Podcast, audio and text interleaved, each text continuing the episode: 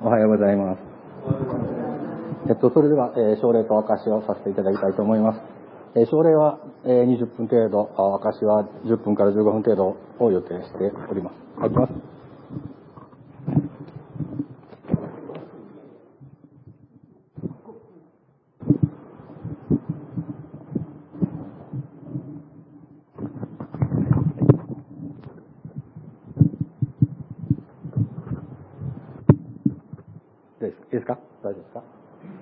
では始めていきたいと思います。すいません、スライドお願いいたします。えー、2021年12月12日の高端節の礼拝でユン先生が行いました、神がいると信じることといないことを信じること、どちらがより論理的で科学的なのかというメッセージがありまして、私はとても興味深くそのメッセージを受け止めました。そこでユン先生は偶然の産物として人が存在するということがどれほど非科学的なのかを説明してくれました。えそのメッセージはとてもわかりやすく十分に納得すべきものでしたが、今回私に奨励の奉仕が与えられましたので、この機会に科学に携わる端くれの一人としまして、科学の立場からそのことを少し検証してみようと思いました。スライドお願いします。え現在の科学によりますと、地球が誕生したのは約46億年前。進化論によると、最古の命が誕生したのは地球上に海が誕生して間もない約40億年前だったとされています。えそれでは、命はどのようにして生まれたのでしょうか。スライドお願いします。現在、地球上の命の起源に関しては大きく3つの考え方があります。第1は、えー、超自然的現象として説明するものであり、つまり神の行為によって命は誕生したという説です。第2は地球上での自然発生や科学進化の結果と考える説です。第3は宇宙空間には命の種のようなものが広がっていて、それが地球に飛来して結果命が誕生したという説です。それではそれぞれの根拠、エビデンスとなるものは何なのでしょうか第一の神の行為によるとする根拠は神の霊感を受けて書かれた聖書です。それでは第2の科学進化の結果とする根拠にはどういったものがあるのか、それを調べてみた結果、第3の宇宙飛来説の非学非科学性も理解することができました。スライドお願いします。え、泥の中から生まれたうなぎの子供を見て命は自然からも発生すると気がついたというギリシャのアリストテレスを祖とする自然発生説ですが、イギリスの天文学者であるフレッド・ホイル博士によりますと、その確率は10の4000乗分の1となるそうです。数が多いことを表すときに星の数ほどと表現しますが、今宇宙にあるとされる10の22乗の星ですから、10の4000乗分の1という数字がいかに突拍子もないものかということがわかります。スライドお願いします。自然科学者科学者の間では一般的に進化論を論ずるときに必ず登場するのがソ連の科学者でありますアレクサンドル・オパーリンです。彼によりますと、物質進化を想定した仮説、科学進化説とも言いますが、いますが、が今も進化論者には多く広く受け入れられて受け入れられています。これらを理解するには何をもって命であると言えるのかという問題が出てきます。それでは、命というのはどういったものなのでしょうか。スライドお願いします。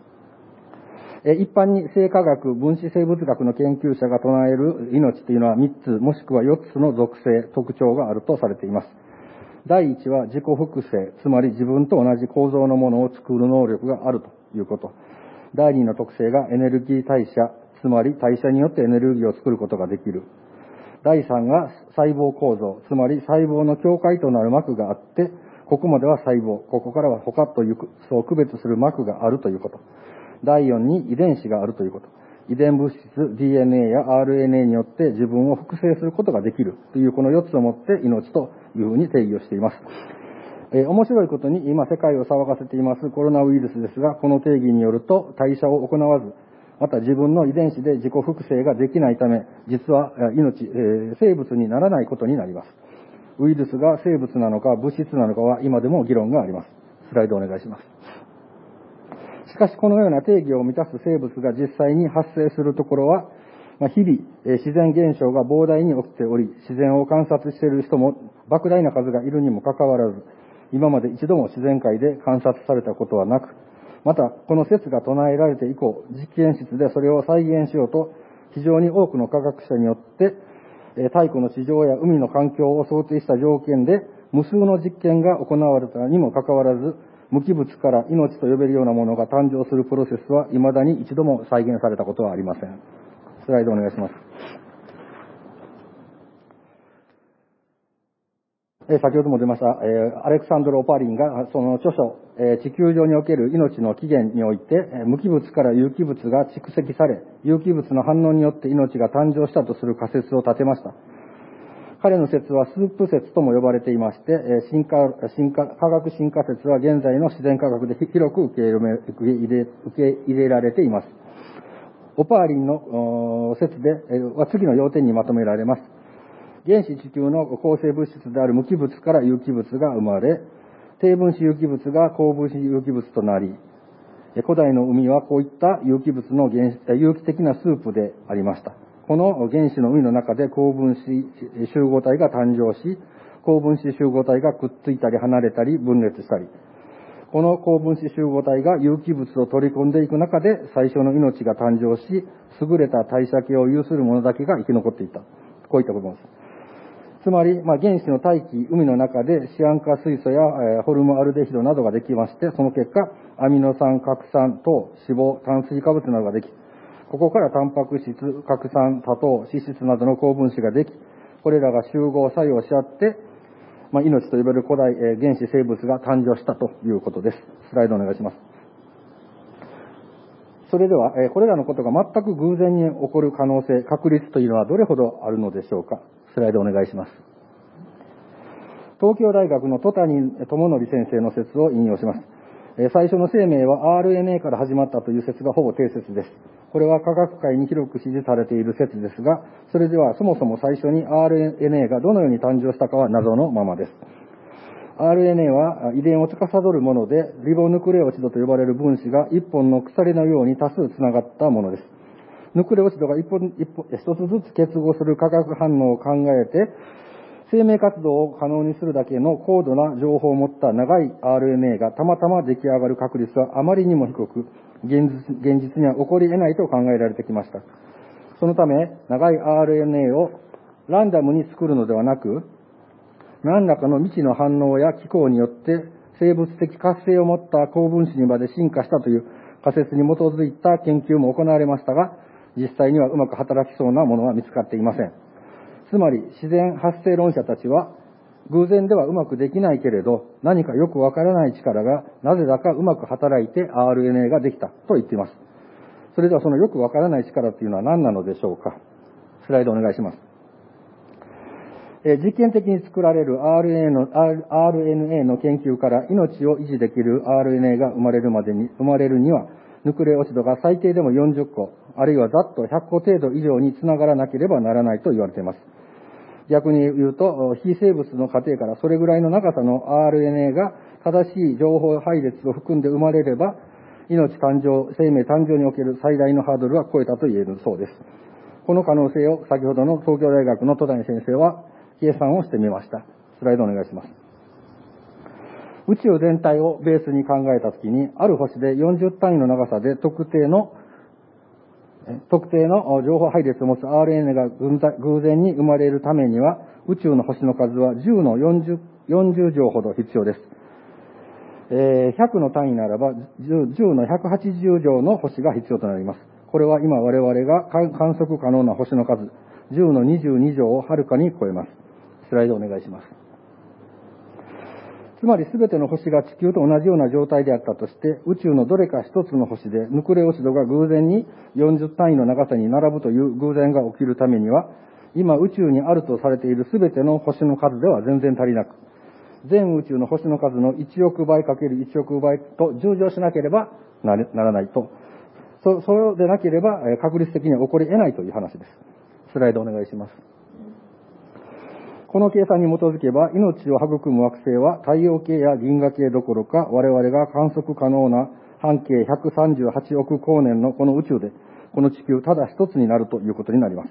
つまり、地球の他に命が見つかる可能性はないと言ってもいいと思います。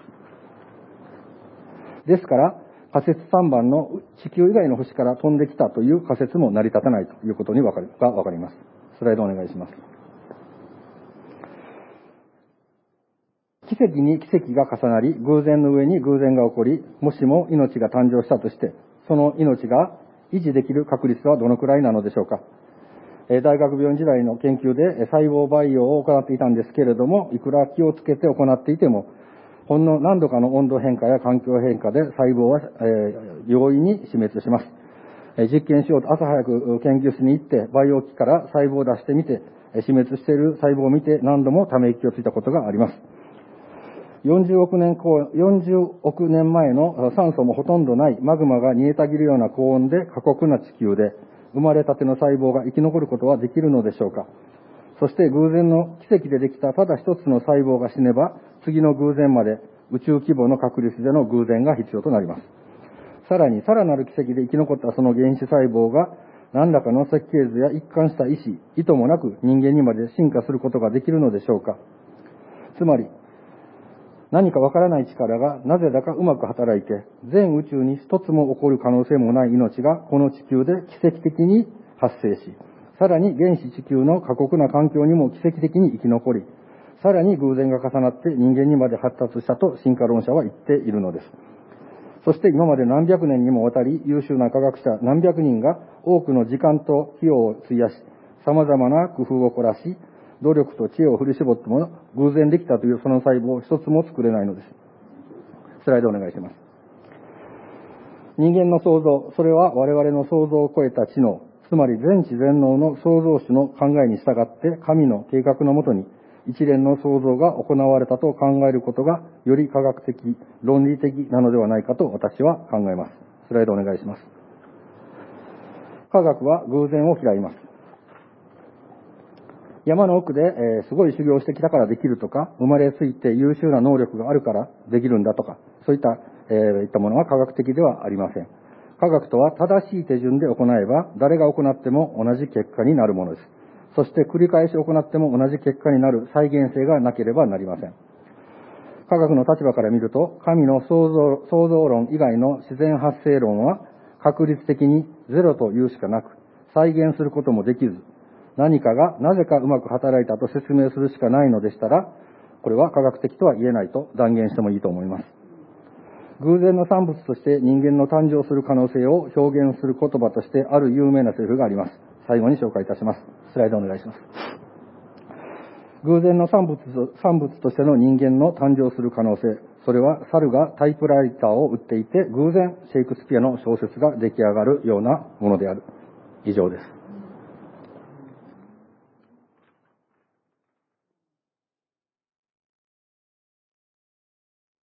続きましてと、それぞれ証を行います。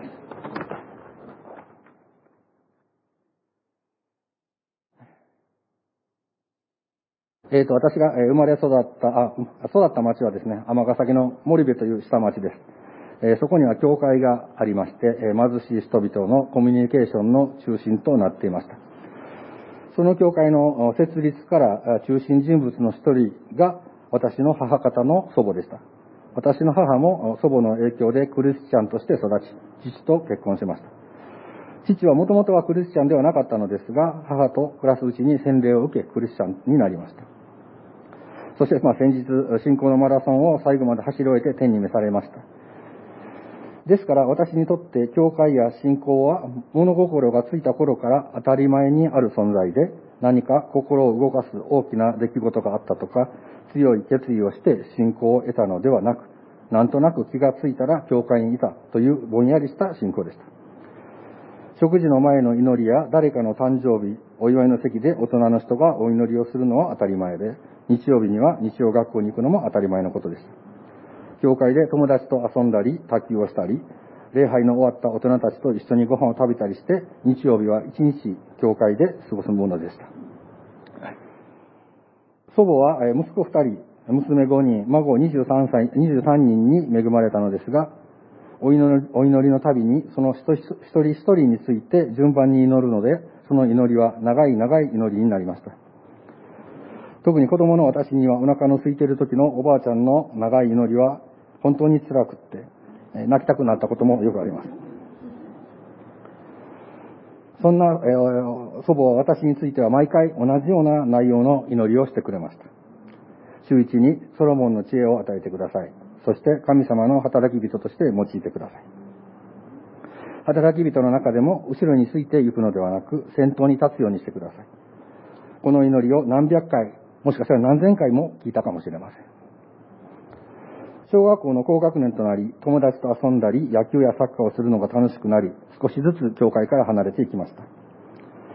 そろそろ行かないとおばあちゃんに怒られるっていうぐらいのタイミングでたまに教会に行って、礼拝が終わりや否やおばあちゃんに挨拶して外に飛び出していく。まあ、そういった状況です。ある時誰かが学校でダーウィンの進化論を習ったようで、日曜学校の先生に、先生、人は本当に類人猿から進化したんですか？と聞きました。その先生は、それはデタラメだよ。動物園の猿は何十年前から動物園にいるけれども、人にはならないでしょ。と説明しました。先生は子供だから難しいことを言ってもわからないので、まあ、簡単に説明したのかもしれませんが、私にはその時これはとても説明になっていないと感じました。この先生に習ったことがちょっと信じられなくなってしまいました。その後私は理系に進み、科学と信仰の間で矛盾や葛藤があるとき、この出来事をよく思い出しました。このことは私の中で信仰の非科学性の標本のようになってしまったのです。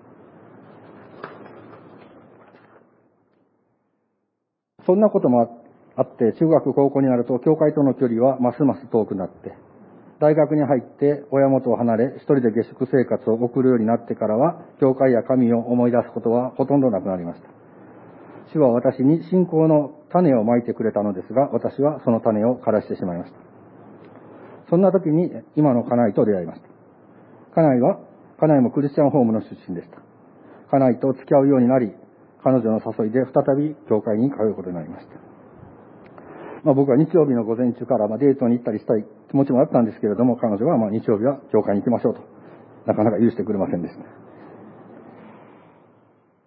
まあ、意外に頑固なところもありまして、教会を休んじゃいけないと何度も諭されたものです。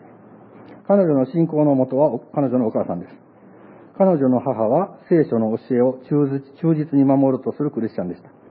1円単位まで10分の1献金を行って、日曜日には買い物はしない。豚肉も食べない。そういった経験なクリスチャンでした。韓国のお母さんは立派に信仰を守って2012年に天に召されましたが、韓国の母に言葉で、そして行いで多くのことを教えていただきました。特に人格や信仰の大切さをその背中で教えていただき深く感じたものです。私はせっかくたくさん教えていただいたのですが、守ることができず、今私が守れているのは新しく買ったものはまず教会に来ていく、持っていくというこのことだけです。唯一これだけは守っています。そして少しずつですが、神や教会との距離が近づく、近くなってきました。医師となり、外科医となり、人の体の治療に携わりながら、人の体は何と巧妙にできているのかが分かりました。知れば知るほど素晴らしい構造で、とても人の知恵の及ぶところではありませんでした。また人の体を壊すことは簡単ですが、治すということがどれほど難しいかを知りました。科学で治せない病気、治せない怪我がたくさんありました。正直言うと、科学ではわからないことだらけでした。科学に偏っていた私の中の正しさの矢印が信仰に傾くようになりました。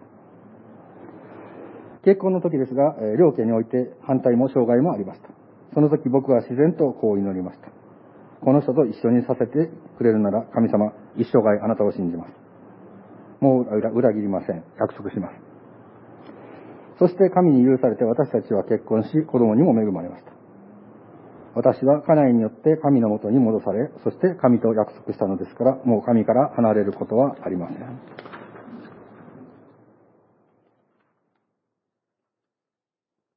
時々ですけども、家内は不満があるときこんな風に言います。神様はなぜ私をあなたと結婚させたのかな？神様から離れていたあなたを連れ戻すために私をあなたと結婚させたのかなと。あなたはそれでよかったわね。でもそしたら私は神様にとって何なの？それが彼女のどうも不満。